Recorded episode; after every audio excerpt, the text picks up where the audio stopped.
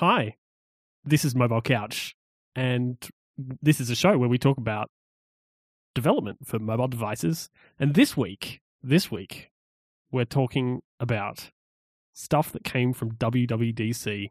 Oh, that's right. There was some conference this week. Yeah, yeah. I think it was WoWo, WoWo DC. Actually, no, that was a couple of months ago. no, uh, so and this week, uh, Ben Ben is suffering from um, post WWDC cold. He's So beached is. so he says. Maybe maybe he just stopped in New Zealand en route back to Australia and Yeah, I don't, to stay don't think there. he could help himself. and so and so this week we have uh we have Russell Ivanovic from Shifty Jelly joining us. Yes, but you may call me Ben if you like, if that's more comfortable. Okay, okay, Ben. All right, good. Thanks for thanks for joining us and thanks for filling in. oh, no worries. I I couldn't let the uh, the memory of Ben like just fade away so quickly. I have to fill in for him. Yeah, exactly. So last week was a big week. It was huge. How big was it for y- for you guys? Because neither of you were there. I know because La-di-da, I looked I for went to you. WWDC. You started that one early, didn't you? yeah, yeah. Uh, so I had I had these grand plans, right? I was going to be like, okay, I can't attend in person, but I'm going to like pretend that I'm attending and have a week where I just dedicate myself to WWDC. how did that go for you? Yeah, not so good. So- Unfortunately, um, my both my three year old and my you know paying clients um had other plans about the fact that perhaps I'd spend some time doing the stuff that they expect me to do. So uh, I tried to cram as much WWDC around all of that. Got up and watched the uh, keynote live, um, and watched as many sessions as I could, and read as much as I could, and have started experimenting with the code. But uh, yeah, didn't probably didn't spend as much time consuming content as you did. I'm imagining. I was in sessions most of the day. Like, um, it was it was full on. Um, I'd you'd go like you'd be there at eight thirty or whatever for the first for the nine o'clock session, and then it'd be like three or four, and then it'd be lunchtime, and there's a lunchtime session which I didn't make it to because I you know Yeah. wouldn't even There's try. just uh, some years there's like gaps in the schedule. Like the, I mean, there aren't Yeah, gaps, right? There's sessions scheduled, but you have a look and there's not a lot of any of interest at a particular time slot, so you kind of can skip it. But I Yeah. think this year it was packed. Wasn't well, it? this year was this year had a lot. It had a lot. yeah, and which we should talk about. It. There's so much that we uh, needed need to get through. So, fir- but first of all, first of all, let's let's have a look at our Oh, predictions. predictions. Sure. from the previous episode because I think I think we did pretty well, or So- rather, you did pretty well. I you- did I did abysmally. Do you have them to hand? Because I don't. I don't have them off. Uh, I don't have them to hand, but I, I I do remember some of them. So one of them was that you we were talking about the possibility of a new language, and I know I said, yeah, no, it's not going to happen this year. It won't just won't happen. They're not ready for it. And then, by the way, By the way, they did do a new language. Yeah, I Yeah. can't remember if I predicted one or not. I, I may have said something like, if Apple were to do it, they might do this thing where they just have it, no sound sign of it until it's ready, and then suddenly unveil it. Which is kind of an Apple thing to do, and is what they did. That was crazy. That moment. that was crazy. I don't know if you've like watched the WWDC videos, like the keynote video, having actually seen the keynote live. But there's the a couple of frames in that video that are like my favorite ever. Is it the guy that goes like claps while when when they announce Swift and he's So like going it's- crazy? Sure, It's the surely rea- it's the look on Federighi's face as he's about to announce it. He's like, hmm, and he's just got that smile and he's sort of controlling himself a bit. Yeah, It's kind of like the, the reaction shots are what gets me is the, the the just complete sort of split in the reaction between Yeah. people who are ecstatically excited and others who just look so angry. there was Yeah. one guy who they had like zoomed right in on, and his mouth is just wide open. And he's just staring in disbelief. It's like, what?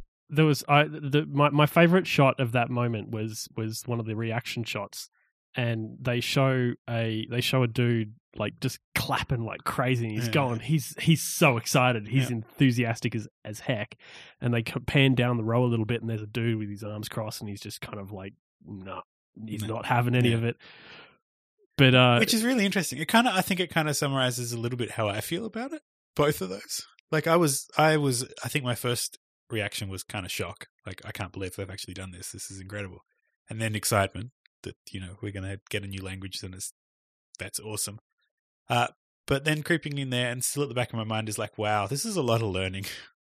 you know. I don't know. I think I start first started looking at Objective C in the Mac OS 10 public beta, which is what 2001 was it 2000 something like that. I don't. I it's don't like know. 14 years ago. Yeah, yeah. So it's kind of like you know 14 years of uh of experience, and now it's like pressing reset a little bit and going, okay, start again. I think for me it was it was interesting because I just feel like after five years of Objective C that I'm finally good at it. Right. Ah, I finally got good at this thing, and Apple like, well, here's a new thing. Yeah, and you're not good at that one yet.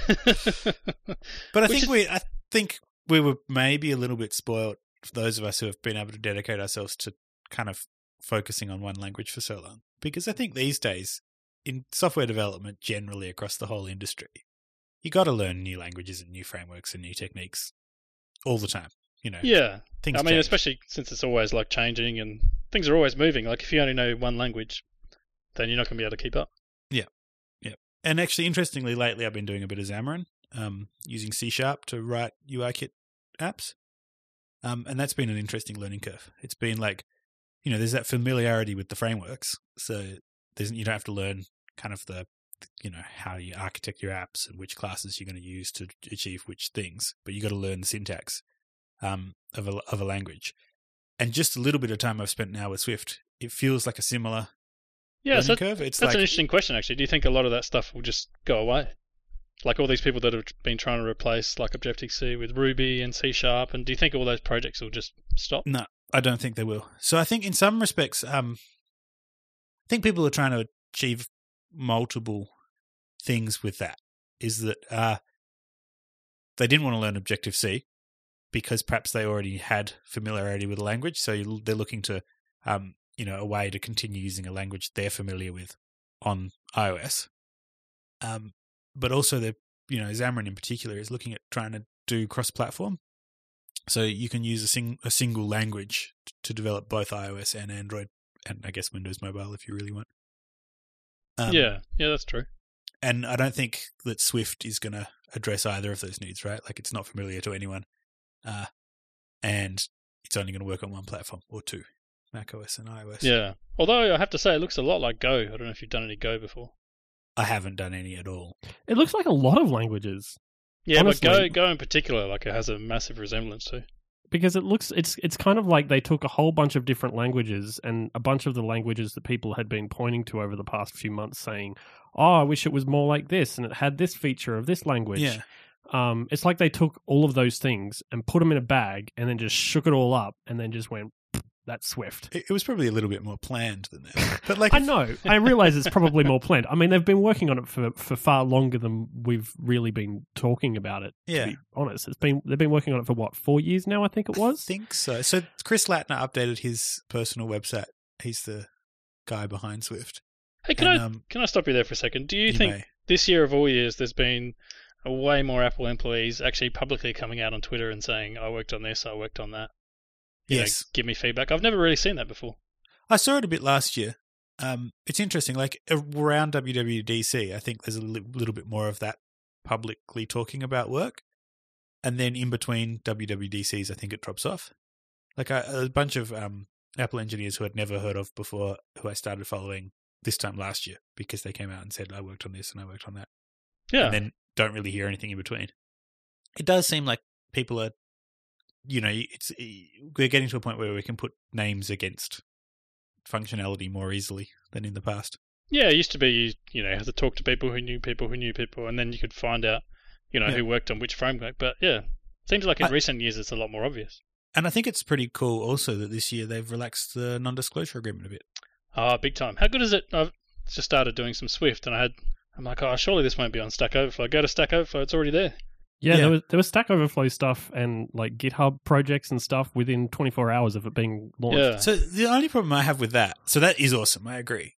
But um, one of the problems I have with Stack Overflow is like I feel like surely not there are not very many people who know Swift well enough to be giving considered thought through answers to questions on Stack Overflow. But that's that's kind of the beauty of Stack Overflow that over time people can upvote and downvote and add new answers and Yeah, okay. So you're getting a sort of un, unedited stream of people that may have encountered that issue like literally yeah. two Where- minutes whereas before I last did. year you go on there and versus- there's just people trying to educate you about how NDAs work.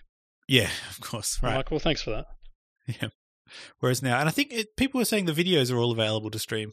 Yeah, you don't have to log WWDC in to see the videos. without login. Yes, you can watch them either on the app or from the website. Yeah, which is fantastic. I think I hope this is uh, a sign of things to come. I think so as well. Seeing, I mean, putting those under NDA didn't really seem to serve, serve a lot of purpose in the first place. No, I mean, what Um, are you trying to prevent? I think my understanding of the NDA thing, like the motivation for it in the beginning, was it's all about controlling the marketing message. And with pre-release software, if pe- if too many people are aware of the details of the pre-release software, then people like the the public at large who aren't developers start to get their perceptions of the software shaped by all of the stuff they hear from people that have got the pre-release stuff. Yeah, And so if sense. it's buggy and flaky and crashes a lot, and people are allowed to publicly say that, then you know, Joe Public is sort of getting this. Oh, I don't think I'm gonna. I'm gonna steer clear of iOS 8. It sounds buggy and terrible and crashy. Um, so I can kind of understand, but I think this they've got a better balance now, which is sort of saying don't post screenshots, don't post reviews. So don't you know don't critique us on how buggy it is because it's a beta, and so stop trying to tell people that you know don't judge it as if it was a final finished product. Yeah, well, that was the And- most interesting thing I found about Swift. Is the engineers were saying basically, like, we're not done. It's still a beta. There's some language features, you know, we're still yet to add before, you know, September. And I think it's really interesting that this is kind of they're treating it as a starting point. Yeah. So have you had a chance to play with Swift yet? Yes, yes, I have. I rewrote just for fun, like a few classes in it, and I did a few other sort of things. Like as in classes in production apps that you're going to submit to the App Store that'll be live at some point soon. Uh, I don't know about the some point soon, but yes. So we're working on a new app at the moment, and everything new that we're doing in there, I'm trying to write in Swift basically, and even some of the existing stuff. Like Yep. ju- just for fun, I have a class that does all the the sort of heavy lifting when you interact with one of our servers, and just for Yep. fun, I started to to rewrite that in Swift just to see what it would be like, you know, to reimagine not just not just sort of cut and paste the code and then convert every line to Swift, but sort of more think about, okay, now that you've got all these language features, like you can return tuples, tuples, I don't know how you pronounce that, and all these different, yeah, all these different sort of things that are in Swift that are not in Objective C. It's how could you reimagine this sort of this Mm. class Yeah. with those things in there?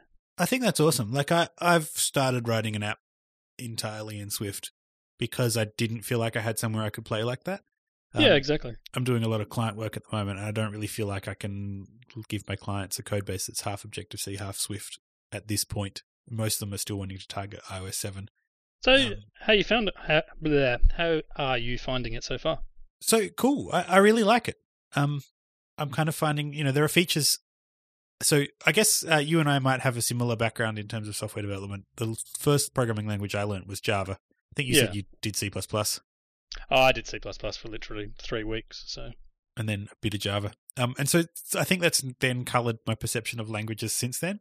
And so I really like a programming language that, um, I guess protects me a bit from myself as much as possible.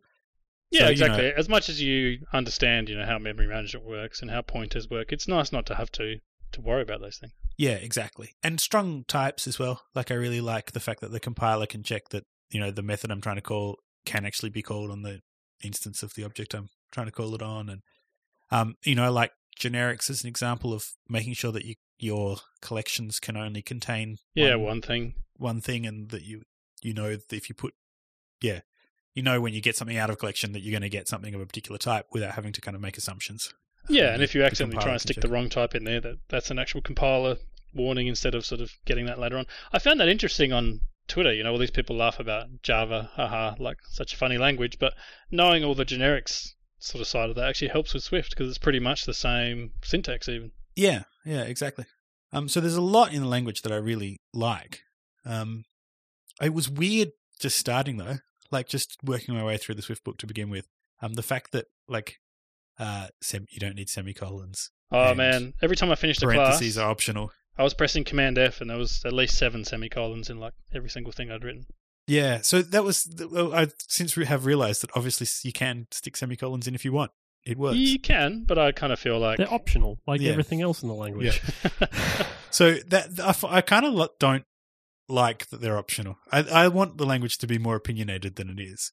Um, I, it feels weird and naked leaving them out, but I kind of want. I'm like you, Russell. I want to start writing my Swift code as proper Swift code. Yeah, Um, see, and see so the one thing I'm not cool with is um, not having brackets around an if condition. My brain just cannot cope with that. Yeah, uh, it does look a little naked, but I kind of don't mind it because I suppose what are they really for? Yeah, I guess they serve no purpose if there's nothing else between the word if and like your opening brace. But still, it just, and I'm sure that's just from years of having written code that has them. When Yeah. they're gone, you're like, oh. But yeah, I guess you're right. You don't actually need them. Do you put parentheses around single item return statements in Objective C? Like if you return a value, do you just go return and in parentheses the thing you're returning? Can you even do that? Or am I crossing my language streams here? Are you talking about? So I, I used to have a thing in Objective C. You're saying if whatever is nil, just return straight away, all on the same line with a semicolon at the end. No, no, I'm I'm just talking about uh, actually putting the thing that you're returning from a method in parentheses. Oh, I've never done that unless it's some kind of condition, like does this thing equal something? Yeah. Oh, you've actually know. put what you're returning in parentheses. I think so. I'm confusing myself now though. I like my I like me my parentheses. I put them everywhere. It- It's like it's like these little curvy things giving my code a hug.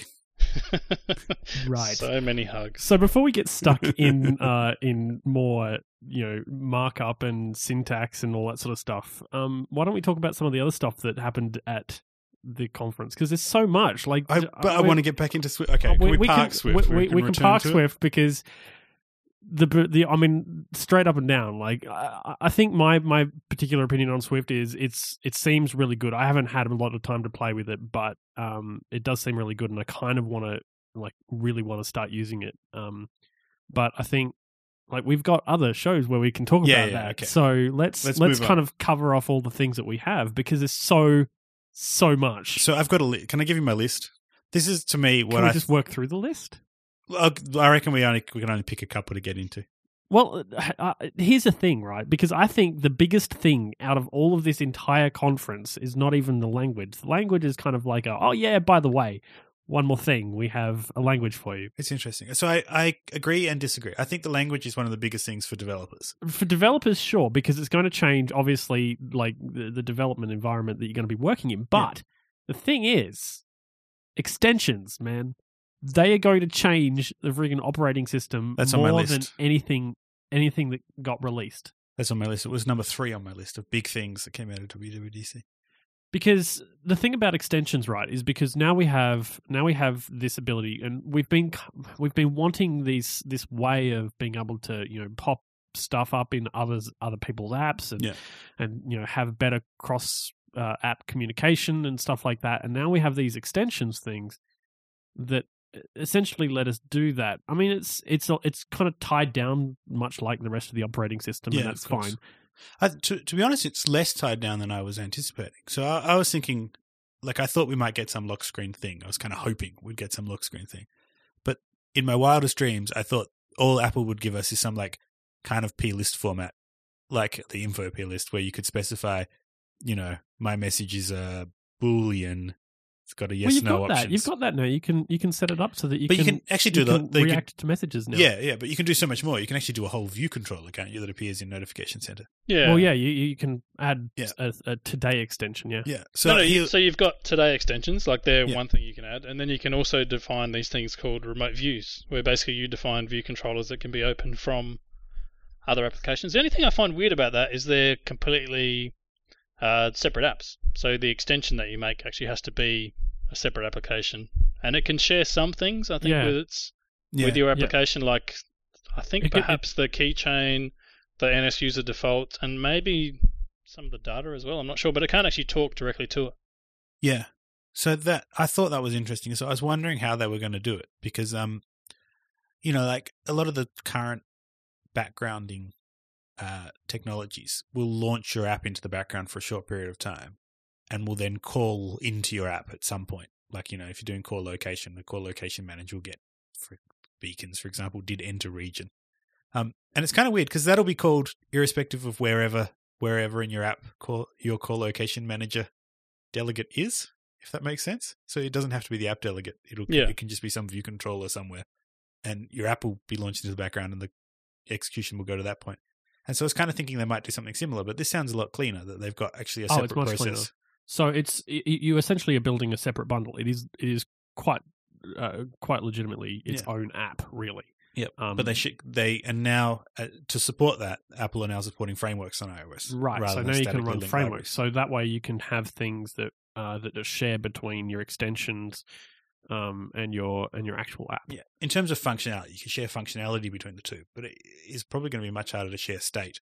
Like, Yeah, I find it- a little bit. I mean, I understand why they did it, but I find it a little bit annoying that you know your extension app can't somehow call back into your main app. And So how does um Android do this? Like with the um so in Android, if you look at widgets, a widget has like a subset of UI stuff that it's allowed to use. So there, there's these things called remote views, and that they have all these rules. Like you can't connect directly to a remote view. Like basically, Android itself instantiates your widget, and then it actually calls your app. Like it wakes up your app and says, "Hey, look, I've got one or more widgets. Here are their views. Like you've got a chance to update them." But from then on, your widget can actually get things like notifications from your main app. It can call back into your um, main app. You know, you're either using intents or like other sort of cross, uh, what do you call it, cross server sort of frameworks. But there's they're they're part of the same app, so it's not two separate apps. It's Yeah, all okay. kind of the same app, but it can kind of instantiate just that small bit.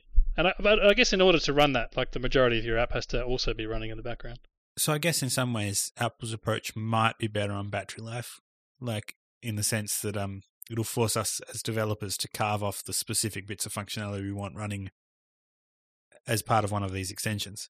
Maybe, but I suspect that that app might have to make like web service calls that your main app might have had to make anyway. Yeah, okay. So it could be yes or no. Like, for example, you think about something like Pocket Weather, right? If you want to make a weather widget that kind of runs in your today thing, then that thing would have to call off to the you guys server. are going to want to do, right? That sounds awesome. Yeah, it's funny. Like, I find it hard to actually think of any better ideas than that. But that, that one's kind of obvious. It's like you pull down and there's the the weather for today and maybe like a few more days. But that thing is going to have to call off to our our server and actually get the weather. And I haven't looked into it yet whether it's going to have to have its own database or whether it can store stuff in the main database or, or how that actually is going to work. Mm, yeah, I'm, I'm actually very curious about that as well because obviously, given the opportunities that exist in, in this space, having extensions for gift wrapped is going to change change my life. um, but like I, I'm I'm wondering whether or not I'm going to be able to actually do a lot of stuff on device, or I'm going to have, or if I'm going to have to like put a server or something in between to make stuff happen. Uh, it, it seems like I should be able to write to a database at, at the very least, but I haven't gone deep enough yet. See, I haven't even looked at the extension sessions yet. I'm See, kind I- of excited was- to get into it. I was at both the extension sessions, and Yeah. they're really easy to do. Like they're very cool. easy. You essentially add a target, which creates all the like the basic files for you, depending on what type of extension you want.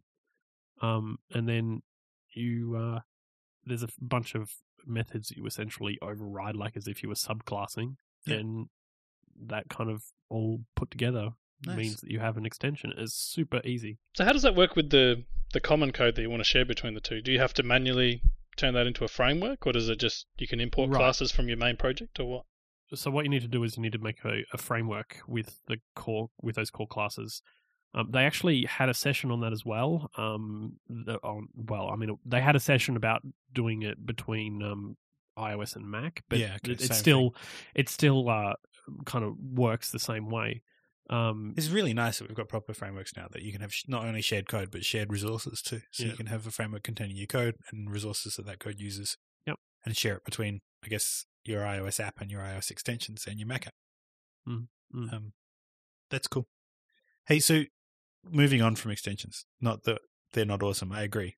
They're going to make a big difference to people. It, mean, it means iOS is now a much more sort of flexible and configurable operating Yeah. system. Yeah, I I mean, I think I think the thing with the extension C, like a lot of the other stuff that came out, like it's really good. Like there is a lot of really good stuff that happened this year. Um, but extensions are actually going to change the way that the device feels, I guess, i- in a way. Like it, the all the all the third party stuff that you're going to be able to do now that you were never able to do before Yeah. is going to make it that much more of a um, dynamic system, I guess. Um, because it, it just means that we're not going to have to like rely on you know, for instance, you know, share sh- share sheets. Yeah. Friggin' share sheets. like you had every every time you wanted to write like something that wasn't Twitter or Facebook. Like let's say you wanted to post something to Tumblr, you Yeah. had to write it all. Yeah. You had to write every single bit, or you know, use a use an, a third party library. Now they can just build it into their app, and any users that actually have a Tumblr app you know have the Tumblr app installed, just get it for free. Just, Yeah, exactly. It's just there, and it's just like it's it's good for us, and it's good for consumers, and it's good Yeah. for everybody, really. I think it's I think it's going to take a while for it all to flow through as well. Like it'll be interesting to see what are the big successes of extensions. Like when iOS 8 comes out, which are the extensions that people are making the most use of? Um, Oh man, 1Password! I cannot wait for 1Password on iOS, like Yeah. proper proper in browser 1Password. Yeah. That and the Yeah. uh, the Touch ID thing as well. Oh yeah, Touch ID. that's that's phenomenal as well. Yeah, And that's So another that- thing that I thought that Apple would never do is actually expose that to developers. Yeah. It's interesting. I I, I think that the Apple this year have done lots of things that we as a developer community sort of assumed that they mightn't. That we may, perhaps we were not being fair on them. I don't know. I don't know whether they've changed or because they're so secretive internally that they were doing. They were always going to do all of this stuff, and it's just taken a while to to get through. Like for example, that that custom third party keyboards thing. That was like I heard that almost firsthand. Like last WWDC, that that was in for sure. Yeah. Like I was talking to a reporter there, and he's like, "Yep, look for like custom third party keyboards." So they must have had most of that sort of ready to go, if not all of it. Yeah. So, um, John Gruber had an interesting post on Daring Fireball, I think today, talking about the lead time for some of these sorts of things, and made the point that basically all of this stuff, in terms of the extensibility, was contingent on better cross-process communication Yeah, and a better security model around that. And so, perhaps the, the, the, that's what this year was about. It wasn't about them suddenly changing their mind on things, but it was about saying the technology getting to a point where it's stable enough. And I know sometimes it doesn't make it. Like I know for a fact that NSURL session was almost ready for iOS six, like all Right. that sort of background downloading stuff, and it just didn't make it in time, and so they pushed it into iOS seven. Yeah, yeah, I think that that sort of thing probably happens a lot. Yeah. but it still get I still do get the sense that there's kind of um I don't know there was a lot this year that you know we thought might like so another one on my list is CloudKit right Yeah, um and I think a lot of people had written off iCloud sort of said oh you know the iCloud um, core data is doesn't seem to be as easy to use as people had hoped and um and it kind of for Apple to then come out with you know sort of double down on the cloud and sort of say okay um you don't want to use it like that, well, we'll expose a sort of lower level data store that you can use. Well, they, I mean, they tried everything else. Like they, they tried, um, you know, the, the first lot of iCloud stuff was kind of broken. It didn't really work very well. And, Oh, the persistent key value store worked well. oh, I mean, well, the, persist- the the persistence key value store is pretty much the only thing that survived. Um, documents kind of survived, but in its in a very different state to what it used to be. Yeah. Um, but I mean, the fact the fact of the matter is, is that they've changed, like they've changed their iCloud stuff fairly significantly. Right. And that's it seems it certainly seemed like documents in the cloud and iCloud core data didn't get widely adopted for whatever reason. Well, I think it's partially partially because it just it never really worked that well. Like in iOS six, I think it was the first when it first came out, and it just kind of it it was like especially the core data stuff was just woeful. It was woeful, and you could never get it to work. And if you did get it to work, it would probably break on you or break on your users, and then you'd be you'd be screwed. And there was a lot dependent on you getting your implementation right, but also um, there wasn't much in the way of debugging tools. Like you couldn't really see what was going on. Whereas with CloudKit, it sounds it seems pretty awesome that there's this dashboard you can use to actually see your Yeah. data and, and to- it's and it's low level like it's low level stuff which means that we now have proper control over all the stuff that we want to be able to do So I, I was think it's a big so improvement. I was so excited when I heard of CloudKit mentioned in the. It was in the keynote, wasn't it? yeah, Uh, that was in the keynote. Yeah. Yeah. And I was really excited. Uh, subsequently, I've become less excited because I think there are some key parts missing, which is disappointing me. like what Uh, no HTTP API to CloudKit, so you can Hmm. use it from your iOS apps and from your Mac apps through the Cocoa libraries. Yep. But you can't use it from a web app through a JavaScript or RESTful. Or God forbid you try and put it in an Android app. Yeah. I mean, the, the, I think it's it is possible as well that that just that hasn't made the cut because I mean, you, you Yeah. look at, for instance, um, some of the stuff that they're doing with mail in um in Yosemite, and now when you send a, when you send a, an attachment that's too big or whatever, Yeah. it will actually send it to iCloud and Yeah. then provide them with a link to download it. Yeah. So there's clearly some sort of web facing system there. It's just that we don't have access to it at this right. stage. And presumably the iOS and Mac libraries are talking to CloudKit or talking to iCloud via a web interface, right? They're sending they're sending data over the internet. They have to send it Uh, somehow. ma- maybe it's not HTTP. Who knows? It'd be interesting to it could a- be SPDY. yeah, it could- But you- They- you know what? Before before this WWDC, I would have said you're insane. Like Apple is never going to provide a, a web framework that you can call from, you know, Windows or Android or. But I think it's it's actually possible. Like it looks like it's set up in a way that it could actually be done.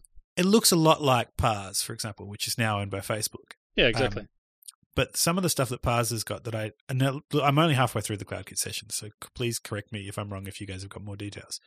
But some of the stuff that Parse has um, is the ability to run, and bo- and Azure mobile services as well, ability to run code in the cloud. Um, so when you s- send some data to the back end, um, you can intercept the save basically and, and run some code either before or after the save in response. You don't have that power with this. The No. whole the whole point of CloudKit is that you don't have to write any server code. No, it's no, but- all done on device. Yes, that's great that you don't have to, but what if you want to? So, for example, I did an app using Azure Mobile Services where um, you could subs- it was an app for um, keeping track of what was happening in the Australian Parliament, and um, you could subscribe to you know a particular uh, topic that you're interested in, and then whenever there was um, something that happened in the sort of proceedings of Parliament that mentioned that topic, uh, you'd get a push notification. You can still say- do all of that. You don't need to write any server code for that though. Yes, you do. So how do you how do you know when uh, something? So what I did on Azure Mobile Services was um had some server code that on the uh, responded to when you were saving an item that contained the proceedings of Parliament, sort of I think it was called a business item. Looked at the text of the business item. If it contained any of the keywords that any of the subscribers had subscribed to, it would send a push notification to them. That There code is- had to run on save. There the is a bit of this the keynote no not the keynote, the session in regards to CloudKit. Yep. Um, which I was only half paying attention to. Uh the, but there was a bit for the for the CloudKit uh session that where they did uh they did an example where if you wanted to find out if there were any new parties, uh like parties as in, you know, for clowns Yep. for their clown app, uh, you you could subscribe to find out when new parties came along, and you would get a push push notification. But all of that code is done on the device. So the device says to the the server, "Okay, this is what I want," and then the server just automatically makes all the rest of it happen for you. You don't have that. That's the whole Okay. point. You you write your rather than having to write like a back end and a front end to all your apps. You now just write a front end that, and then the back end Yeah. it it, it works. So it sounds like I got to. Oh, it sounds like I got to watch the rest of the session. I'm part the way through that clown example at the Yeah. moment, um, and maybe those things are there. I guess the the other thing is that cross platform, as Russell mentioned, the idea that you could, yeah, not like these days. I think um, most mobile apps you want to do a web component to as well. Yeah, I, I would like uh, for a lot of the the purposes that I have, I would want to I would want a uh, a web facing uh si- like side to the the whole thing. Yeah. Like for instance, GIF-wrapped, right? And GIF-wrapped is going to be my example for everything, but um you know, GIF-wrapped like if I'm going to use Git like the a cloud service for anything, it's going to be sharing of GIFs. Yeah. But there is absolutely no point in me having a service that only shares GIFs to Apple devices because it like GIFs are across everything, Yeah. like web and Android, So I mean, I other G- GIFs are basically the internet, aren't they? That's Yeah. the internet yeah. is Well, a I series mean, of it's, GIFs. it's an and that- thing. I think one can't- day they'll replace TCP/IP with just animated GIFs, with just gifs, and that'll be like a transport protocol yes, with like you know sad Keanu and all that sort of stuff. the thing I don't get though is like maybe I'm in the minority here, but I'm quite comfortable with web programming. Like, what is so evil about ha- having an actual web service that that does things? Because I find that really easy to update. Like, you want to update some logic or you want to put some new stuff in, you just you know you deploy it straight to your web thing. You don't need to go through the Apple approval process. You don't need to put code into your app. I'd, maybe I'm a bit too old school, but I find that whole separation of you know server logic versus client, Client logic, logic. to be like a, a nice thing, not like a I- bad I'm thing. I'm with you. I I quite like that separation. Um, the thing that I've I've gotten to is um I don't like maintaining servers. I don't I don't like the sysadmin part of server side programming. oh, definitely. Hence, I'm I'm quite enamored with things like Azure and Parse because it takes away a lot of like. There's no operating system to. I mean, I'm sure there is somewhere someone does that I don't have to be responsible for what OS version is running. I don't have to be responsible for what web server software is running, what version of the database server is running. Um, you know, I just get to do build my functionality on top of that, that those layers, Yeah, I must and you're a little bit more that constrained nice. in what you can do. Um, yeah, but you know it's it's pretty good. Like both Parse and Azure have um this idea of scheduled tasks, so you can write some code that'll execute however frequently you want it to, and that can interact with your data the data stores as well, and can interact with their push notification systems as well. Um, they've both got the the sense that you can have code that'll run like in response to to requests or um posts or whatever that you can kind of involve yourself in that. So the default is that you can just post some data to the server and it'll save it. Um, but if you want to do something else, like you want to trigger some functionality, um, you you've got those points where you can write it. So I I I guess I was look I was really excited when I heard CloudKit because I thought, oh, Apple have written the equivalent of Azure. This is awesome, and and then I realized that they haven't. And It is very different to Azure, and I don't necessarily think that that's necessarily a bad thing. I'm going to use the word necessarily a lot in this sentence. Apparently, I don't think it's necessarily a bad thing. I think that this. I mean, and the thing is, is this is only early early days. Yeah. like we literally heard about this like eight days ago. Yeah, exactly. And and perhaps where perhaps I'm judging Apple too much from the past, where like maybe CloudKit is going to evolve, and this is the first iteration, and in a couple of months they're going to add more and more features to it, and you know this time next year we'll have something that you can use from a web client, and that you can get some code running in the server, and that is closer to what I'm looking for. But I'm worried that that might not be the case, and that I need to just change my expectations. and that is one of the downsides of Apple's levels of secrecy is you you never quite know. Like, is this service going to keep improving every year? Is this going to be the the final state of it? You just there's no way to find out. Yeah, it does seem it seems really clearly positioned to make if you're doing an iOS app and a Mac app, and with that, and you don't have a web front end or an Android or Windows mobile client, then CloudKit seems perfect. Like they're they're solving the prob- those people's problems really well, like making it easy to have bulk storage of data, huge amounts of data, easy to do key value storage. Which is probably not a bad thing. I mean, if you're a you know one man or one woman army that you know you're doing your own code and you don't know anything about servers, maybe it's nice to have a bit of extra functionality without Yeah. having to worry about the details.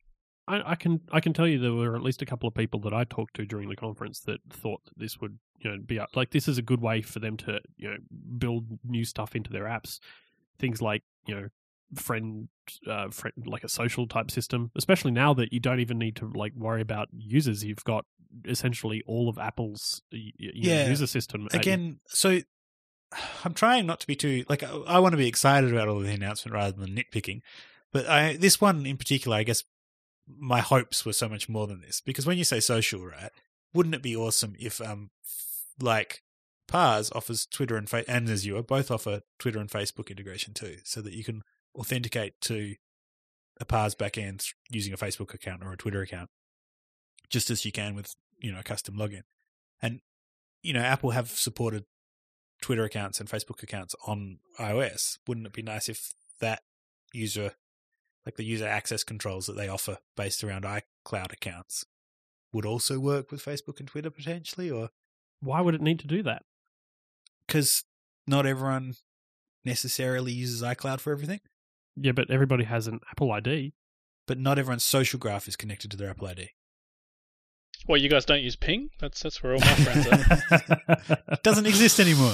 uh, look, no, The- I mean, I think I'm just being so. It seems like Apple's like s- positioning this as um, use CloudKit and you can stay within the Apple ecosystem and we'll do everything for you. And what I want from them is a way of saying you can con- you our ecosystem can connect to those others out there. So is it something that you think that Apple wants right now, though? I mean, you, you have to look at the fact that the Android market share is so high, and they they want people to come into their ecosystem and basically be, for lack of a better word, stuck there. But that's two schools of thought, isn't it? One school of thought says the more you can lock people in, the better, and the more attractive you can make it.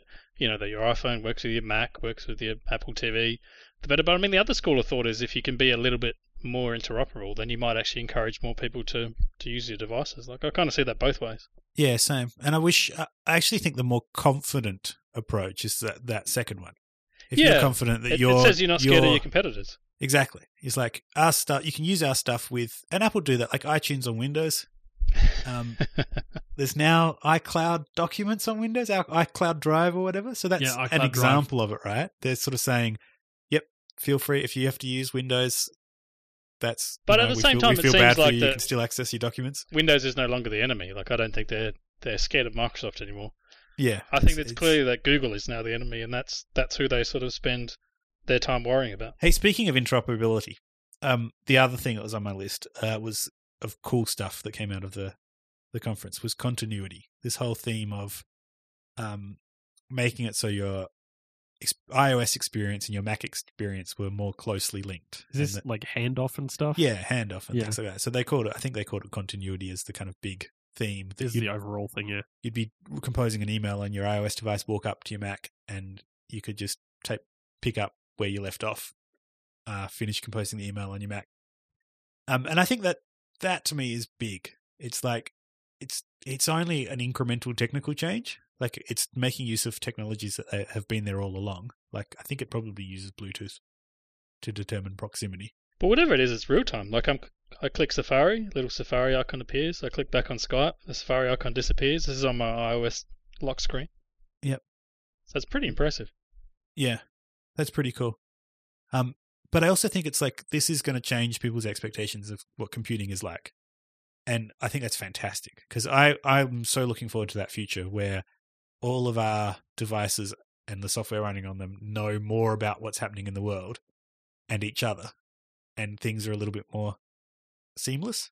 Like whenever you do get an opportunity, like even just watching WWDC videos, they made it so that the um iPad app and the iPhone app would remember your, your last play point. So you'd start watching something on your iPhone and then pick up your iPad and you better continue watching that session to where you left off. It's, you know, really easy to do. It's not a huge technological leap, but I think it's the sort of experience that will make a big difference to users and how they expect things in the world to be.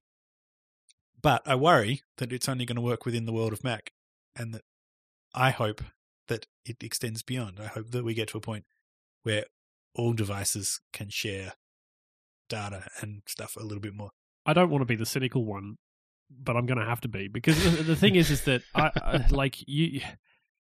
I would normally leave this to you, uh, Russell, because you're you're so good at it. But the the uh, the thing I think you've got to remember is is that like for for instance, all of the all of the stuff new stuff that they announced was basically like uh, kind of. Almost a push towards like, okay, we want you in this ecosystem. Come in, stay, have you know, never leave again, please Sure. but uh, the thing is is that that's also kind of been their like it, it's been their point of view for quite a while like it, it, and the thing is is that i want it to work across devices. Like oh my god i wish i could you know use my xbox with my iphone properly and do all that sort of like do all that sort of stuff. Like why can't i just you know stream my music from my mac to my Xbox with little little else, or why can't I, you know, properly uh, AirPlay from my Windows Phone device? Like it, it's uh, Don't even get There me is a there is a counterpoint to that though, which is some of that stuff would be really hard to to test and to to get working with. I guess more open standards. Like if you're course. the difference is here, like whatever the heck they're using to communicate between the iPhone and the Mac, they can make that as as you know as hard coded and as efficient as they want. As soon as you open something like that up, then you've got to you know account for phones that might have different hardware or. It, I think Yeah. it just gets insanely more complex. So I hate Okay. to be the non-Russell in this room, but I have a feeling that's one thing that we'll probably never see cross-platform, and maybe it's just too hard to do. Like, how do you go to someone like Google and say, "Hey, look, we've got this standard. Can you implement this on your Android phones?" And there has Oh, to be some kind of backwards and might- forwards. And yeah, look, I think we might get there eventually, and I'm I completely give Apple a pass for um not trying to tackle it initially. I think that they need to concentrate on their ecosystem and making it as seamless as possible from move from iOS to Mac. And Yeah, it like- sounds like they're doing fantastic I'm, stuff. I'm, I'm way really more upset when about it. something like CloudKit is is Apple only because that's a technology that other people have done. Like, it's obviously you can make it work cross-platform. You don't have to, you Yeah. know, only have it access from Apple devices. But something like, yeah, your phone talking to your Mac, especially in the early stages, like I give them a pass for for Yeah. making that sort of platform specific. And um, you know, there are things that it just does look like they're working with others to try and make experiences more seamless. Well, Um, the kind of brings like us to an interesting health, point. HealthKit and home kit. Yeah, do you think HealthKit and or HomeKit are going to go anywhere, or are they going to end up being the passbook of iOS 8? Yes. Yes. Both. Uh, yes is my answer to both parts of those questions. I think Passbook has gone somewhere, but it's nowhere near been adopted as much as it could have been. Yeah, I I think use it we like, might see the same with. HealthKit and HomeKit.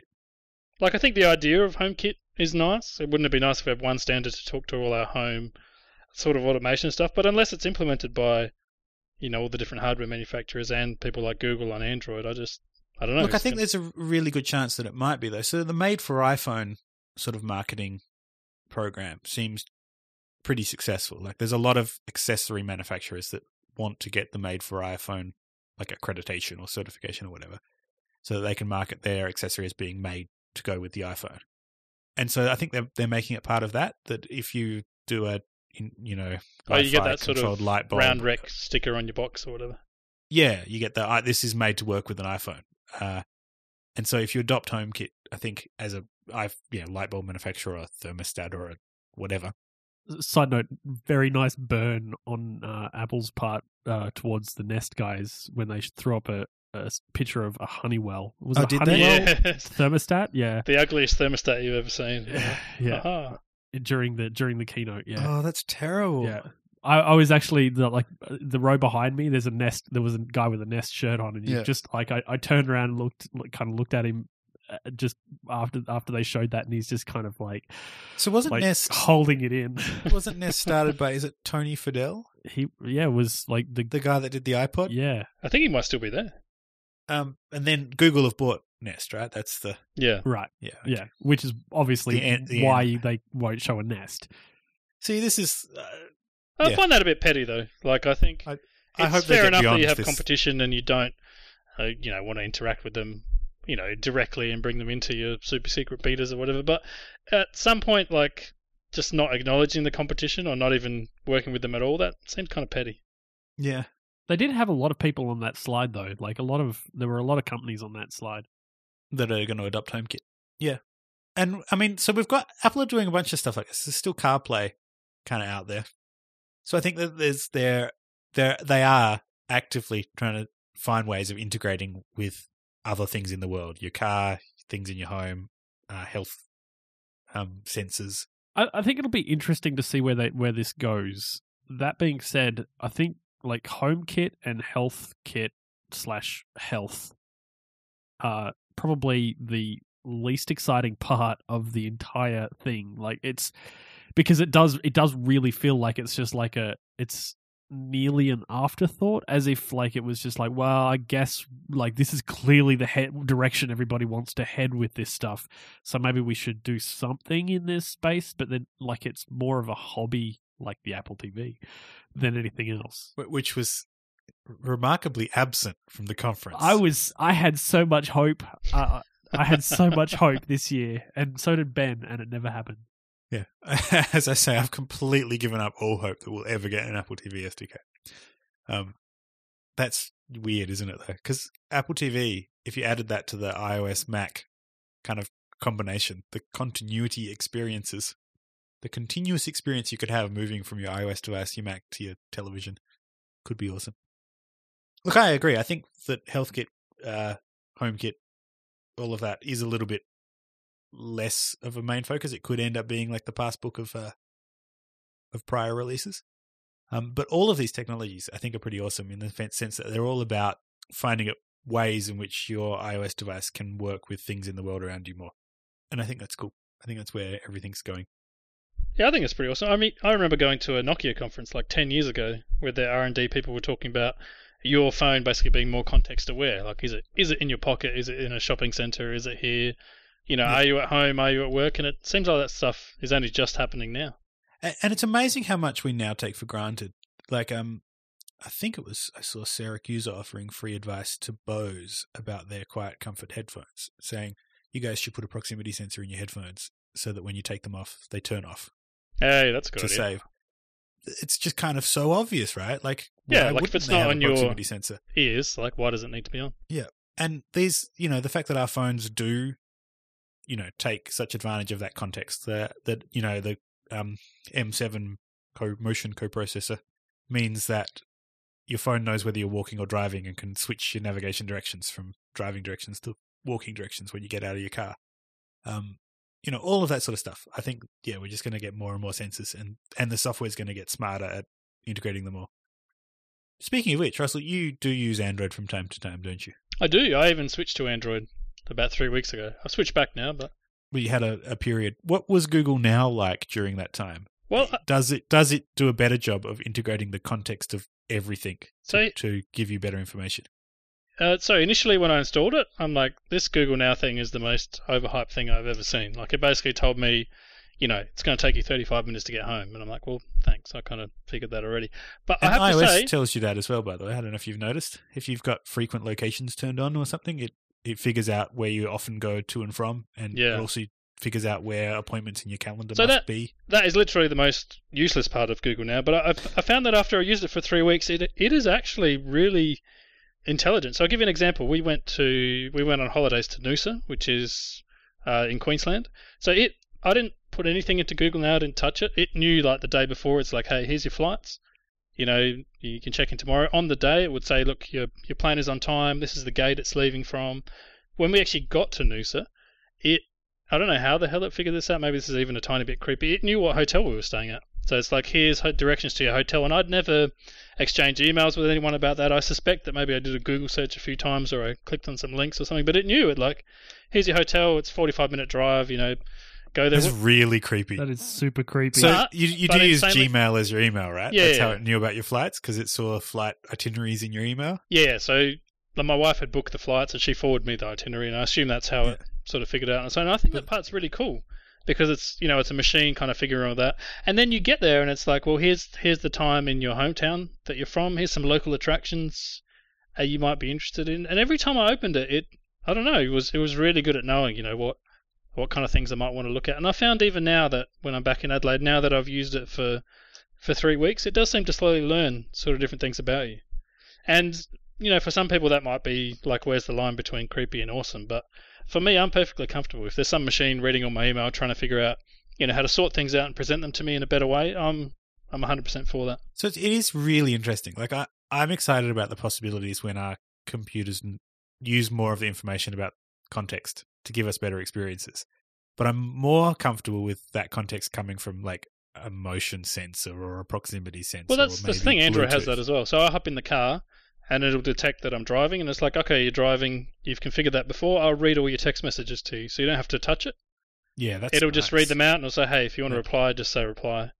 And it does it does a lot of little things like that where it's, and I, I think some of these are Motorola specific, but it seems to be very sort of context aware. It, you know, are you in a meeting? Are you at home? And you can conf- configure all sorts of profiles and things for that as well. Yeah, it's cool.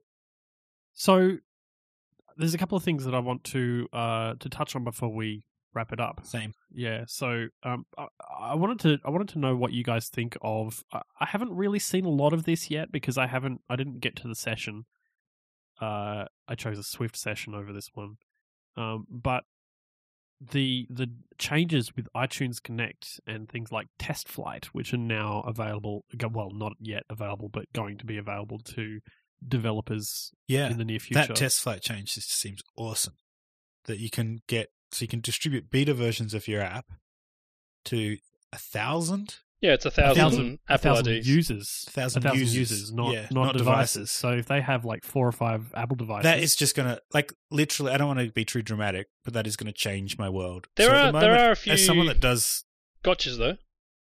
So Tell me I, the I hate to be the guy who points this out, but they have these two policies. So you're allowed to have 25 internal beta testers, and for those, your app doesn't have to go through app review. But for the other 975, it actually has to go through app review first before you can get it into your tester's Oh, well, hands, and that's sucks. literally the only downside that I've found. That- right. that does suck, though. The thing is, the thing with that, I think, though, is that uh, I mean, obviously, it pro- provides a, a delay between actually uh, having the like having a beta on a d- device. Yeah, But the thing is, is that going through that review process will sometimes pick up some stuff that you don't get so beforehand. doing a lot of client work as I do, um, you know, like I'll try and get my clients a weekly build in some cases or a fortnightly build at the very least. You only have to do it once. Well, no, no, no. So Unless they, it's a they've said, major- yeah, unless unless it's it's a a major, major- change. And I'd kind of want to know how they're going to figure that out. Like, do you have and to what tell them? constitutes a major change, right? Like if you go from if you're doing uh, agile software development and you're doing a fortnightly sprint, and at the end of each sprint you're shipping a version to your testers. Um, the first version just displays like a, a blank screen that says "Hello, your app will be here." You know, it does nothing. Wow, you're sending a beta of that out? Yeah. And are they going to Literally. bounce that and say, well, this lacks significant I mean- functionality? I mean, like, there's a lot often, of unknowns. like there. literally like the first iteration for me will be just getting the build delivery infrastructure up like saying usually i use hockey right and the first version my clients will get will be literally an empty app that has hockey integration so that the next fortnight they can get a build they just launch the empty app and it will say there's a new version available do you want to download it I f- see. I feel like I feel like the, this this uh, beta process that they've got that they've put together it's is like for public betas it's for public betas, not for like Yeah. clients and stuff like that. so it doesn't solve my problems and i'm in a world of pain so at the moment i've got 100 device slots right and say i've got i don't know four projects on the go with different clients at the moment like that's 25 slots i can use with each client and often for some clients there's just one or two person people that want to install it but for others they'll give me like 50 names like these people have to see it. We've got to get a version to these 50 people. It's crucial that we get feedback from them. I'm like so just the hassle of having to provision 50 devices is a is an incredible pain even using something like hockey. I had high hopes for this that i was going to be out of that world of pain. And it sounds like maybe uh, it'll just be me managing my clients and sort of saying for early versions we're going to do ad hoc builds to a limited number of testers and for later versions as it's getting closer to final release we'll do a wider public beta yeah, and I, yeah, I don't want to take away from the, the good parts of this. I mean, just being able to get someone's Apple ID. I assume you just have to register their ID once, and now it's provisioned for all their devices. I mean, that's pretty that's damn that's cool. awesome Yeah, that is awesome and basically all they have to do is they they install the test flight app on Yeah. their on their phone, and then they can download all the. oh, so it doesn't come through the App Store. It comes through a separate app, does it? It is there's a separate app for it, which Yeah. allows basically allows you've got users who can then register to be like beta testers and like it can just be it's just like a public a public uh, you know somewhat limited beta. Yeah. Which is excellent for like for I think for like situation. It's not so great for for Jake, so what what i for situations like mine where Yeah. I'm like you know wanting to get like a beta of GIF-wrapped into as many hands It's as possible, it's that. perfect because it takes away all of the pain in that regard. So the thing I should probably be using is what other developers in my situation do, which is if you've got a um, enterprise developer account rather than an individual one, um, you get provisioning profiles that let you do ad hoc builds onto an unlimited number of devices. You don't have to spec- list specific devices that it's provisioned for. Um, the reason I don't use that is because I've read the terms and conditions, and it basically says you should only use that to distribute builds to employees of your organization. And so for me to use it to distribute builds to clients is kind of like a, I don't know, it's a gray zone. Like, you know, if if if I'm, the devices I'm distributing to aren't actually under my control, um, then I probably am in breach of the terms and conditions. Anyway, separate topic. I, I think the other thing that I think is awesome about the App Store changes. Uh, so, firstly, I haven't had a chance to look at iTunes Connect yet, but I hear that there's a whole there's analytics in iTunes Connect now. Uh, not yet. It, it's coming later, I believe. I think Okay. that was the. I think the announcement was that it's coming like next year or something. Which sounds good. Which sounds promising. But it sounds really good because it's going to be things like you know analytics on who visited your page and did they buy your app and stuff yeah, like did, that. they, did they things that we've search by been waiting for. keyword? Did they get there Yeah. directly? And Yeah. does it also do in-app analytics like Flurry or Google Analytics or Not Keen.io? Or... that I know of, but I didn't. I didn't watch the set. I haven't watched the session for that yet. I've got the Yeah. video. Okay. And I haven't think as watched of as of next year, they're doing crash logging as well, aren't they? Well, don't they already do crash logging? It's Oh, just they- it's just it's really just really bad. Their crash so, logging is terrible. so so the difference is I think what they're adding is the fact that you'll be able to upload your dSYMs. Yeah, so at the that moment, it will symbolicate your. You, you've got to crashes. keep track of of your dSYM files that relate to App Store releases and keep them somewhere. And then from iTunes Connect, you can download any crash reports people have submitted to Apple, and you have to desymbolicate them on your machine. Using yeah, the and, tools and of, half the time you know, that doesn't work. I find for that I just use Hockey app anyway. So Yeah. I just put my production. or production. Crashlytics. Yeah, same thing. Um, the what about what do you guys think about the app previews, video previews? Well, th- there's limitations on it. Some se- pretty severe limitations. Tell me, tell me. Well, the main limitation is that you can't just take a video. It's got to be a screen. It's essentially a, A screenshot. screencast. So it's like you you, you Oh, so you can't have like you sitting in a coffee shop doing. Yeah, no, you can't you have any of that. It's got to be of, of So the device they had screen. that rule about screenshots, yeah, but it's not so actively policed, right? Because I've seen people submit screenshots that aren't that. well, yeah, but I, I I don't I don't know how heavily they're going to Police this video. police this video thing. But the thing is, is that there's a, there's a whole session. It's, re- it's really convoluted, but you basically have to record the screen of your device using QuickTime, I think it is, Right. and then you can't directly like it, it that will output a MOV file, and you can't use that, so you have to put it through uh iMovie or something like that. It's yeah, it's it's not a particularly streamlined process. right, that may but change. just but- the fact that the App Store will have videos instead of just static screenshots, I think, is awesome. That that means that there's a great opportunity for people to discover the functionality of an app rather than make decisions based on just the star rating or, you know, the first screenshot. and maybe that's why that's why they they are saying that it's only like you can't just have any old video like oh I'm sitting in a coffee shop using my awesome coffee app. With my funky Uh, elevator music behind me. Yeah, yeah. dun. Um, you know, u- ukulele and claps.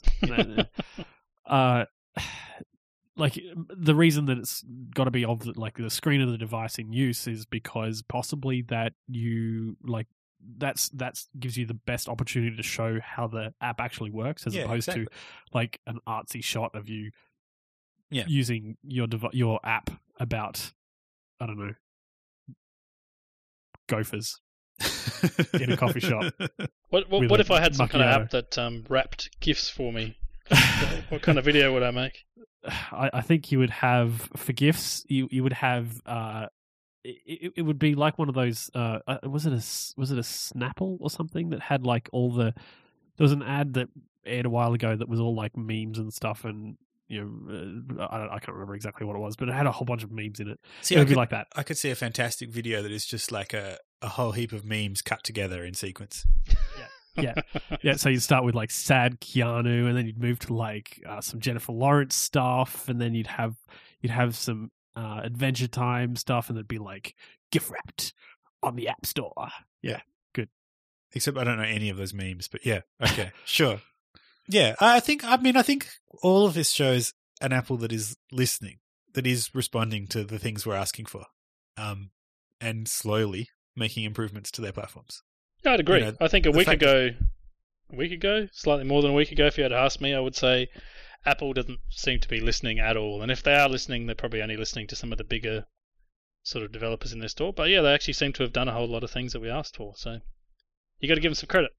I think there's actually even other like really behind the scenes changes. Like um, I heard from someone now that Radar Bug Reporter, uh, you can see the status of a issue that's marked as a duplicate. So if you report an issue and they mark it as a I mentioned duplicate, that a while ago. Actually, Did you make that they up? now will show you the status. Oh, is that- the one that? Is that live yet? Yes, it is because that's I I, I found it in in the thing quite by accident. You So- can actually see the the status. You, it, it doesn't give you a whole lot of information, but you oh can right, tell so if it's it's, just open. the status. It's just a status. you Oh, can tell okay. if it's All right. open or not. I had a I had a good to- talk to somebody um, during the week, uh, actually, in regards to radars because, and I mean, it, it's a big thing, and I know that uh, Russell, you complain about it like like it's going out of fashion.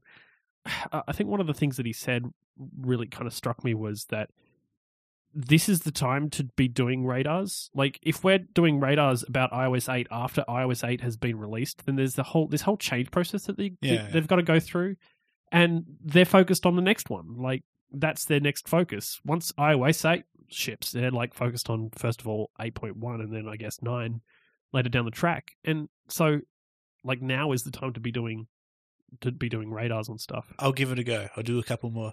But I'm I look, I'm I think as Russell said, this week um I'm feeling more positive about the fact that Apple listens to developers and cares about developers.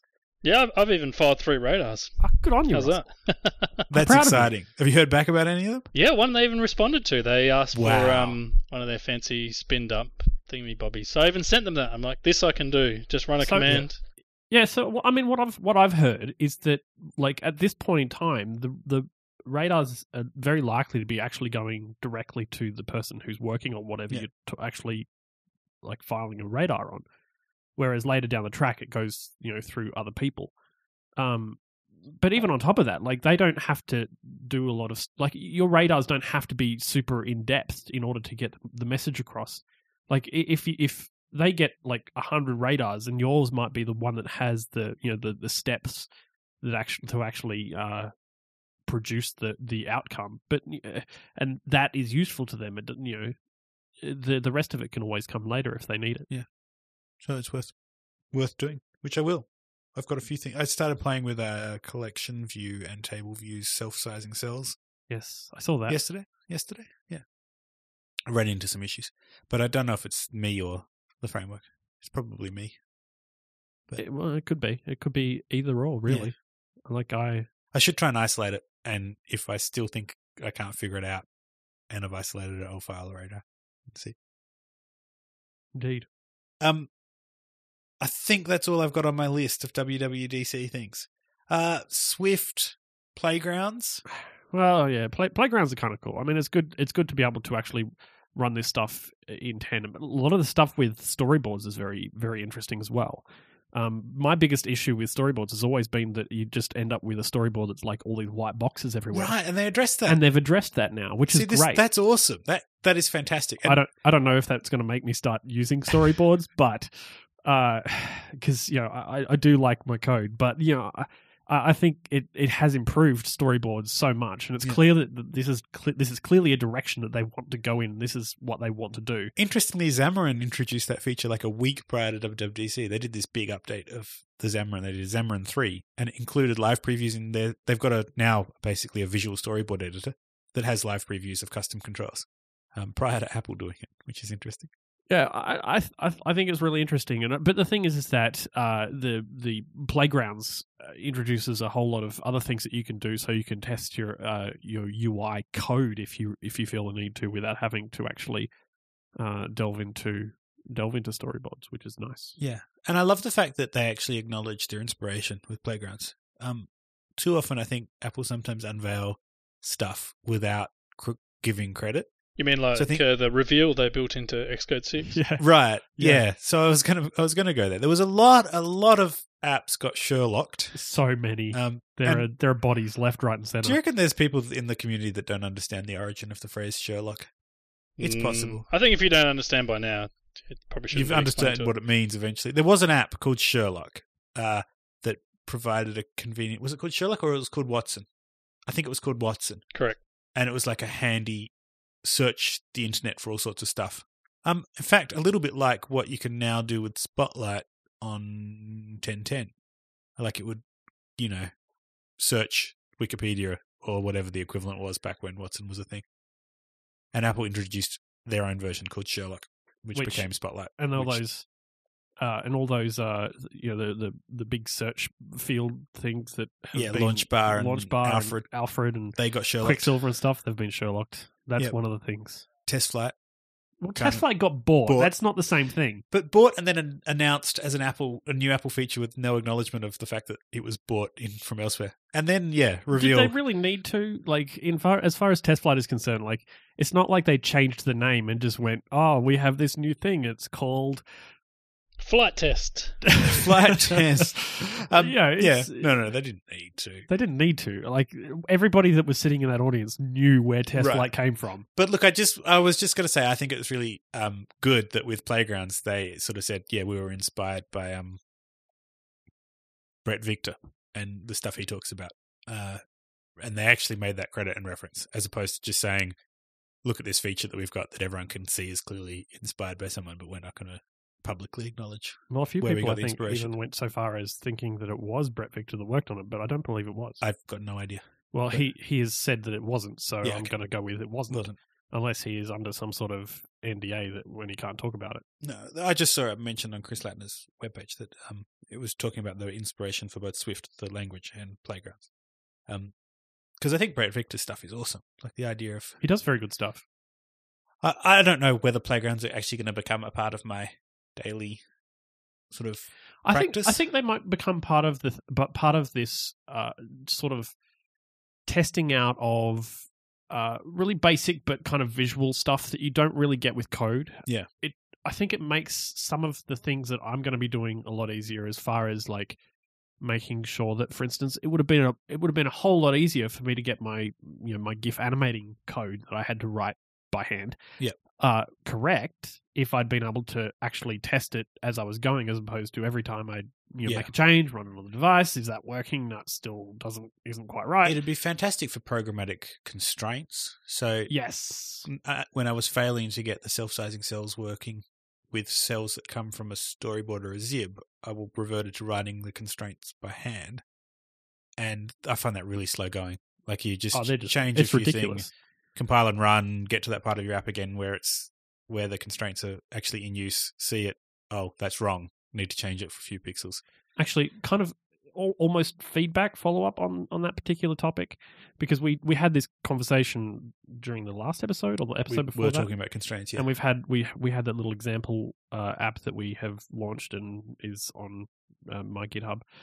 Uh, so one of the things that the reason that we were talking about that was because I was like, oh, it's ridiculous trying to write these constraints. They're so they're like you know mile long. The the methods that you have to write. And yes, they are very long. and then you have to write like forty five of them yes, um, just to get you know one box sitting in the right place.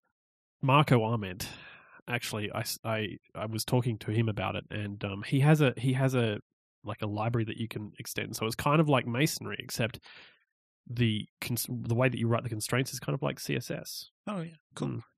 That seems. That I seems forget what it's cool. called, but I'll throw a link to that in the show notes That because sounds cool. I'll be I- checking that out. I actually started using the visual formatting, Visual lang- formatting language. language? Have you guys used I, that? I, I've tried. I can't get it.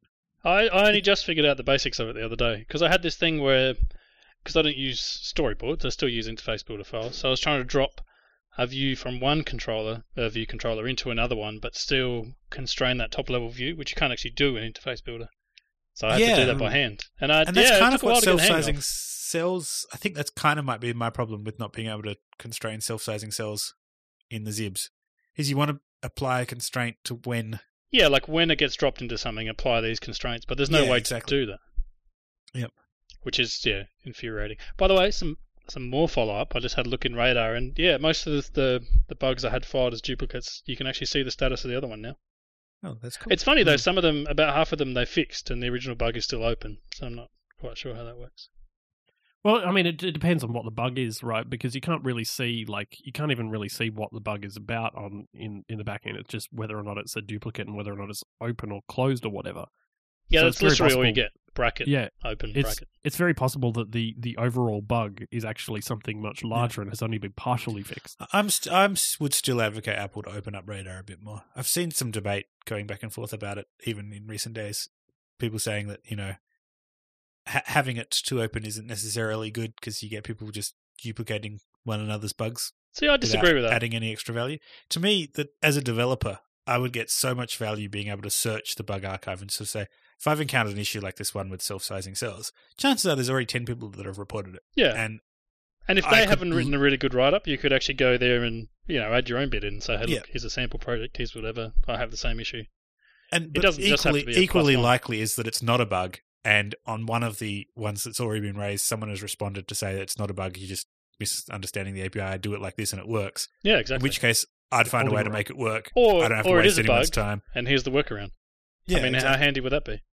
it would be awesome. But in the absence of that, we all kind of just wonder: Has anyone else filed it? Do I? Well, Apple does appear to be listening now, so now maybe that we've uh, we've managed to get ourselves a, a, a fancy new language.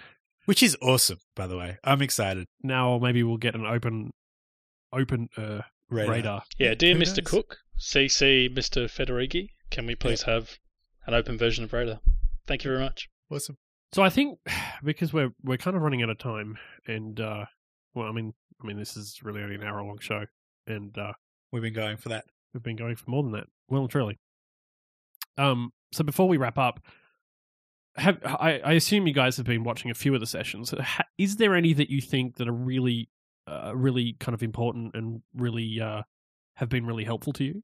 Hmm, yeah, we've had a bit of a, a shifty WWDC. We've set up the beanbags and we've been watching some of the sessions. I've only seen about probably six or seven videos in total, and I'd say definitely the uh, the introduction to Swift and then the intermediate Swift. By the time they got to advanced Swift, I started to get a bit lost just trying to follow the presenter and like just the code on screen.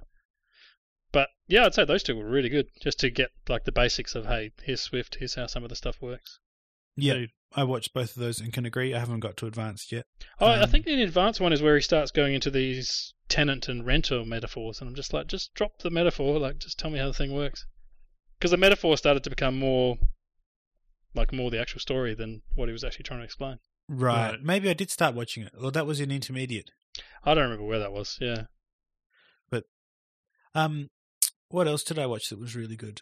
Uh, there was a UI one. Prototyping, Design- fake it until you make it. No, that's on my list. That is a really good one. I would suggest that anybody who has any sort of uh, desire to actually make uh, you make in, their interfaces interesting should sit down and watch that. It was very like they kind of wrangled Keynote into doing some pretty crazy things that I'd never even knew that Keynote was possible, S capable, capable of. Oh, Keynote was fantastic. capable of. Yeah, so uh, I, I think that's a really that's a really good one. Um, the one, and I can't find it now. Uh, it was about designing intuitive user experiences. Is the one. Session two one one. I thought that was good. Um, I'm not a designer, but uh, I like to think about those aspects of an app as well. Um, and thought that it was a really nice way of ex- of describing, just reminding people of some core principles. Uh, what's new in table views and collection views? Mm. That's always good. Well, that one was mostly about the self-sizing cells, but yeah, that was, was. really helpful. Um, the the scroll view as scroll view talk as always was really good. Um, I can't remember what it was called. Scroll view something something something scroll view something like that. As someone who was at the conference and went to a whole heap of sessions that we mightn't think to watch the videos of, was there something that was uh, a surprise to you that you're like, I'm so glad I was in that session because I wouldn't have thought to go or watch it afterwards, but it had really fantastic content? The uh the the one about indoor location stuff was kind of interesting. Yeah, tell me I nearly, I haven't watched I nearly yet. didn't go into the, in- into that one. I was Whoa. like, oh, should I do Jake that? hasn't watched that one. No, it's on my list. I I'm I just thought, I working thought through. you're Mr. iBeacon. iBeacon, iBeacon, You are iBeacon. Mr. iBeacon, Yeah. Jake. What is what is the go? Clearly, uh, I spent my week installing beacons. I installed some beacons this week. It was pretty cool. But maybe I should just have watched the video instead. So, well, well so the the basics of it was that it, the that uh, with iOS eight, they're going to be introducing a new part to call location, which is indoor, like indoor GPS, essentially. Right. Yeah. Um, So I got that without watching the session. Right. And it's going to be available for partners. And there's like somewhere where you can just log available, in. I believe. It's mostly just available. Uh, it, but it's based on like Wi-Fi and stuff. Yeah, but I think if you own a location or are working with someone that owns a location, that you can register with Apple to do something to Right. make your location Yes, yes, you can. mappable. Uh, and so they like the the example that they showed was that like a gallery because that's uh, it, it seems like the only thing that anybody can think of as far as Indoor location. indoor location. Well, uh, obviously, shop, is- is shopping a malls, gallery. right? Right, But it's either a shopping that's- mall or a, or a gallery. But the gallery that they showed was kind of cool because it, the idea was that you put a beacon on, for instance, the three entrances they, that were on the map. Uh, and then I think they put it like they, they talked about putting like a beacon with each individual artwork, but then the rest of like going around and being knowing which floor you're on because it will know which floor you're on. Yeah. Uh, all of that stuff is handled based on I think the Wi-Fi networks. Yeah. So it's you, you're So they- basically they- getting triangulating. Apple acquired a Wi-Fi location company about 18 months ago.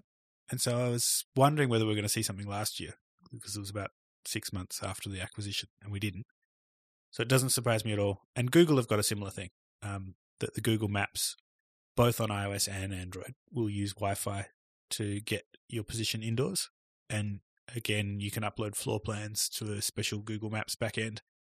And then if you submit floor plans for your location, they'll appear within Google Maps, um, both on the web and within the Google Maps app on Android and iOS. The thing that you can't do with Google Maps that I'm wondering whether you can with Apple's is um get the indoor positioning like location details outside of the Maps app so that you can do Yes, it within can. your own app. Yes, that's the whole point.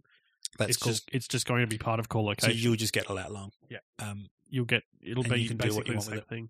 I wonder the other thing you can't do with Google that I was hoping you might be able to do is um if you if your building supports indoor positioning, then those maps must be publicly visible to the world on on their through their main maps platform. Whereas I thought it might there might be some organizations that want to take use of indoor positioning information for people within the building that mightn't necessarily want to share their floor plans with the world. Well, I don't know. You you should watch the watch the session because Yeah. I think you'll get a lot out of it. Cool. Anybody that anybody that's working with location based stuff and dealing with beacons and stuff like that, um, I, I think I think part of the reason why I was so impressed with it was because they're not just like, oh well, you know, we've got this new technology. It's called beacons, and we just just, love it. that. We love it so much. We're just using it for everything. It's great. Hey, Uh, hey, you sound like someone familiar. I don't know anybody like that. uh, it was kind of like a combination of different technologies that they're using to actually make this stuff happen. And so Yeah. you get the beacons for things like being able to know what what artworks you're near and Yeah. when you walked through the door of a of a of a place. Yeah. Um, and so they can kind of go, okay, well, we've entered the building, so now we can like get a fix on indoor locations, Yeah. that sort of stuff. So yeah, it's cool. kind of using the technologies to their strengths and not trying to use like using one technology to- everywhere. to do everything. Yeah, I think that's awesome. And again, it's just getting additional layers of contextual information. So Right, You can find right. out some information from the Wi-Fi signal strength, some from blue beacons you can hear. Yeah. Hmm. So presumably also using some dead reckoning, like the accelerometer and I assume so. all the rest. Of it. Well, I mean, the the Maps app essentially does that uh, anyway now nowadays Yeah. because of the uh, with the GPS stuff and all that sort of thing. Awesome. Whoa, Dead Reckoning. Is that coming out on PS4? Sorry, I Hey, fell asleep speaking- when you guys were starting to talk about IB. Speaking of uh, consoles, uh, here I would like to predict an Apple console. oh, Really?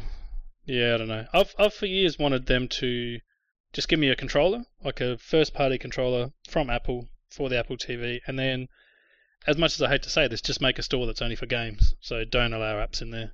And do Just AirPlay games. or something, or just do Apple TV games. No, no, no AirPlay, just Apple TV games. Yeah. So I think they must be working on something like that. I don't I think they are. I'm going to go on record as saying it's not going to happen.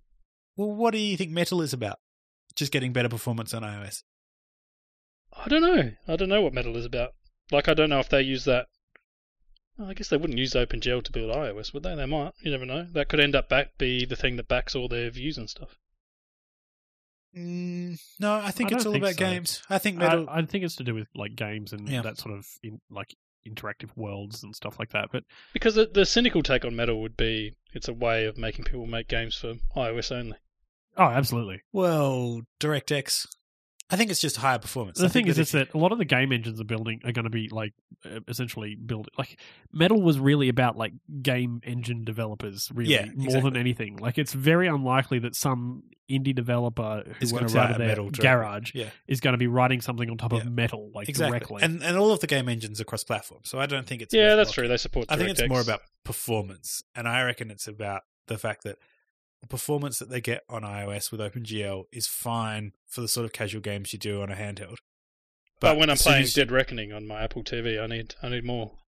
yeah, exactly. with, blue, with, So, with beacons. I reckon we're going to get a console, but anyway, I, I Ah, I don't. Know. I've stopped making think predictions so. about Apple TV I'm- now I, I I don't think we'll get a console. I think we'll get some. I I, I think eventually we're going to get something with Apple TV, but yeah, Apple TV game console. but I don't necessarily think it's going to be straight up game game console. If they make me use my iPhone as a controller, I'm out. I want like a dedicated controller. just I can just see you like tossing everything. It's just like, yeah, nah, done. Oh, I'm done. I'm I'm, done with walking away. Um, in terms of other future predictions from th- hints that were dropped at Dub Dub, clearly we're getting more screen sizes. Oh, or at so least yes, split screen What do you mean? What do you mean? Oh, yes and no. Uh, yes and There no. I mean, so- like obviously, there's they're going to do something like in in the realm of screen sizes, but that doesn't necessarily mean that we're getting a big iPhone. Like it could mean anything. no, I'm, I'm going on sort of record as screen saying size stuff is big iPhone Right. with pixels. Sorry, Russell. I said I'm going on record as saying there'll definitely be a bigger iPhone with more pixels. Look. It's a very big possibility, and we've and been talking about a, it a for, bigger for iPad, ages. smaller iPad. I think we're going to get. I reckon within the next six months we're getting devices with different screen resolutions. in in the next six months. Yeah. Yeah, I agree with Okay. Jake. Okay. So I, I think I think the message from I've- Dub Dub was clear, unambiguously. Go and make sure your code is what do they call it? It's not responsive because Apple came up with their own term, adaptive. Make sure your UIs are all adaptive and dynamic type. Uh, It could just be that we're getting a different device altogether. No, because I mean, if if it's something as small as as a watch or something like that, then there's there's almost no way to make your app that adaptive. yeah, Like it seems like it's just going to be like a bigger phone with maybe slightly more pixels up and down, and, and your app kind of fits in with that.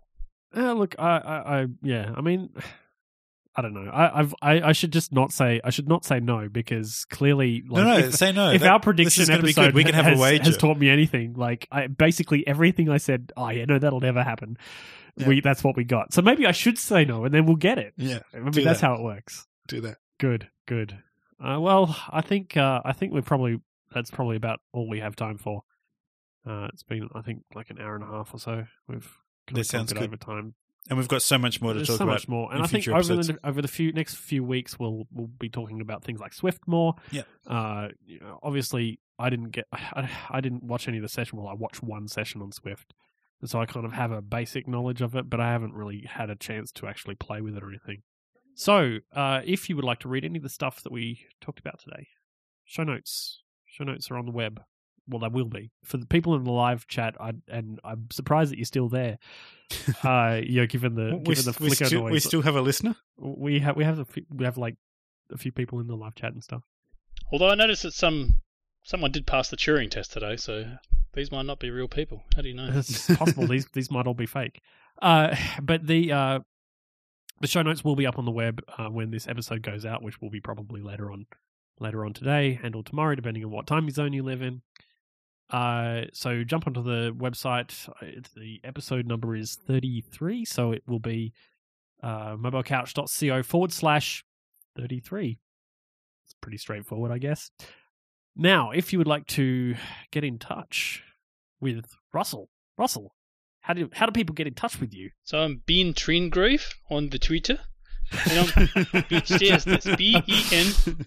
No, I'm Rusty Shelf. Oh, if you want to complain, yeah, tweet at, at Ben Trengrove and he'll answer all your questions. but if you want to tell him how great I am, that's at Rusty Shelf. All one word. Hey, what are you doing next time? This was good, Russell. I don't think we could be a permanent replacement. oh, You say that to everybody. You say that to all the guests. I'm just Oh, replacing. oh, you. in in a cou- no, no, a couple of weeks, it's just going to be Ash Furrow, uh, Russell. And and Mark uh, what's his face from that show that no one can remember his name? Oh, no, yeah. no. Kersey? is it is it is it Cassie? Jesse? Cassie? Jesse. Jess- I reckon that would Jesse be. I would love that show. Could you guys do a mobile couch so that I can just stay in bed and listen just to it random instead? people. I, I can't Okay. replace Ben. I'm worried he'd kill me in my sleep or something. Sorry. You haven't seen him. anyway, anyway, if you would like to get in touch with uh, with us, you can you can either send us an email, jump onto our website. That's mobilecouch.co forward slash contact. You can also talk to Jake on Twitter. Jake is J MacMullin. That's J M A C M U L L I N. That's right. Yes. You need to get an easier to spell last name, Jake. Sorry. Sorry, I'll Change- change. I'll change change it to Shelf. exactly. I didn't put my last name in my Twitter handle. Too hard to spell. and, and you could uh, you can also get in touch with me on Twitter. I am at Jelly Bean Soup. I don't even have to spell it. It's like three very simple words. It's good. It's good. It's very good. Anyway, that's it. That's all. Thank you everybody for listening. It's been great to speak to you all, and it was a wonderful dub dub. I uh, I'm ecstatic that I could be there, and I'm looking forward to everything that happens uh, now from now until next year. And uh, so go, go therefore and make awesome things. And we will see you in a couple of weeks' time. Bye. Bye. Sweet as.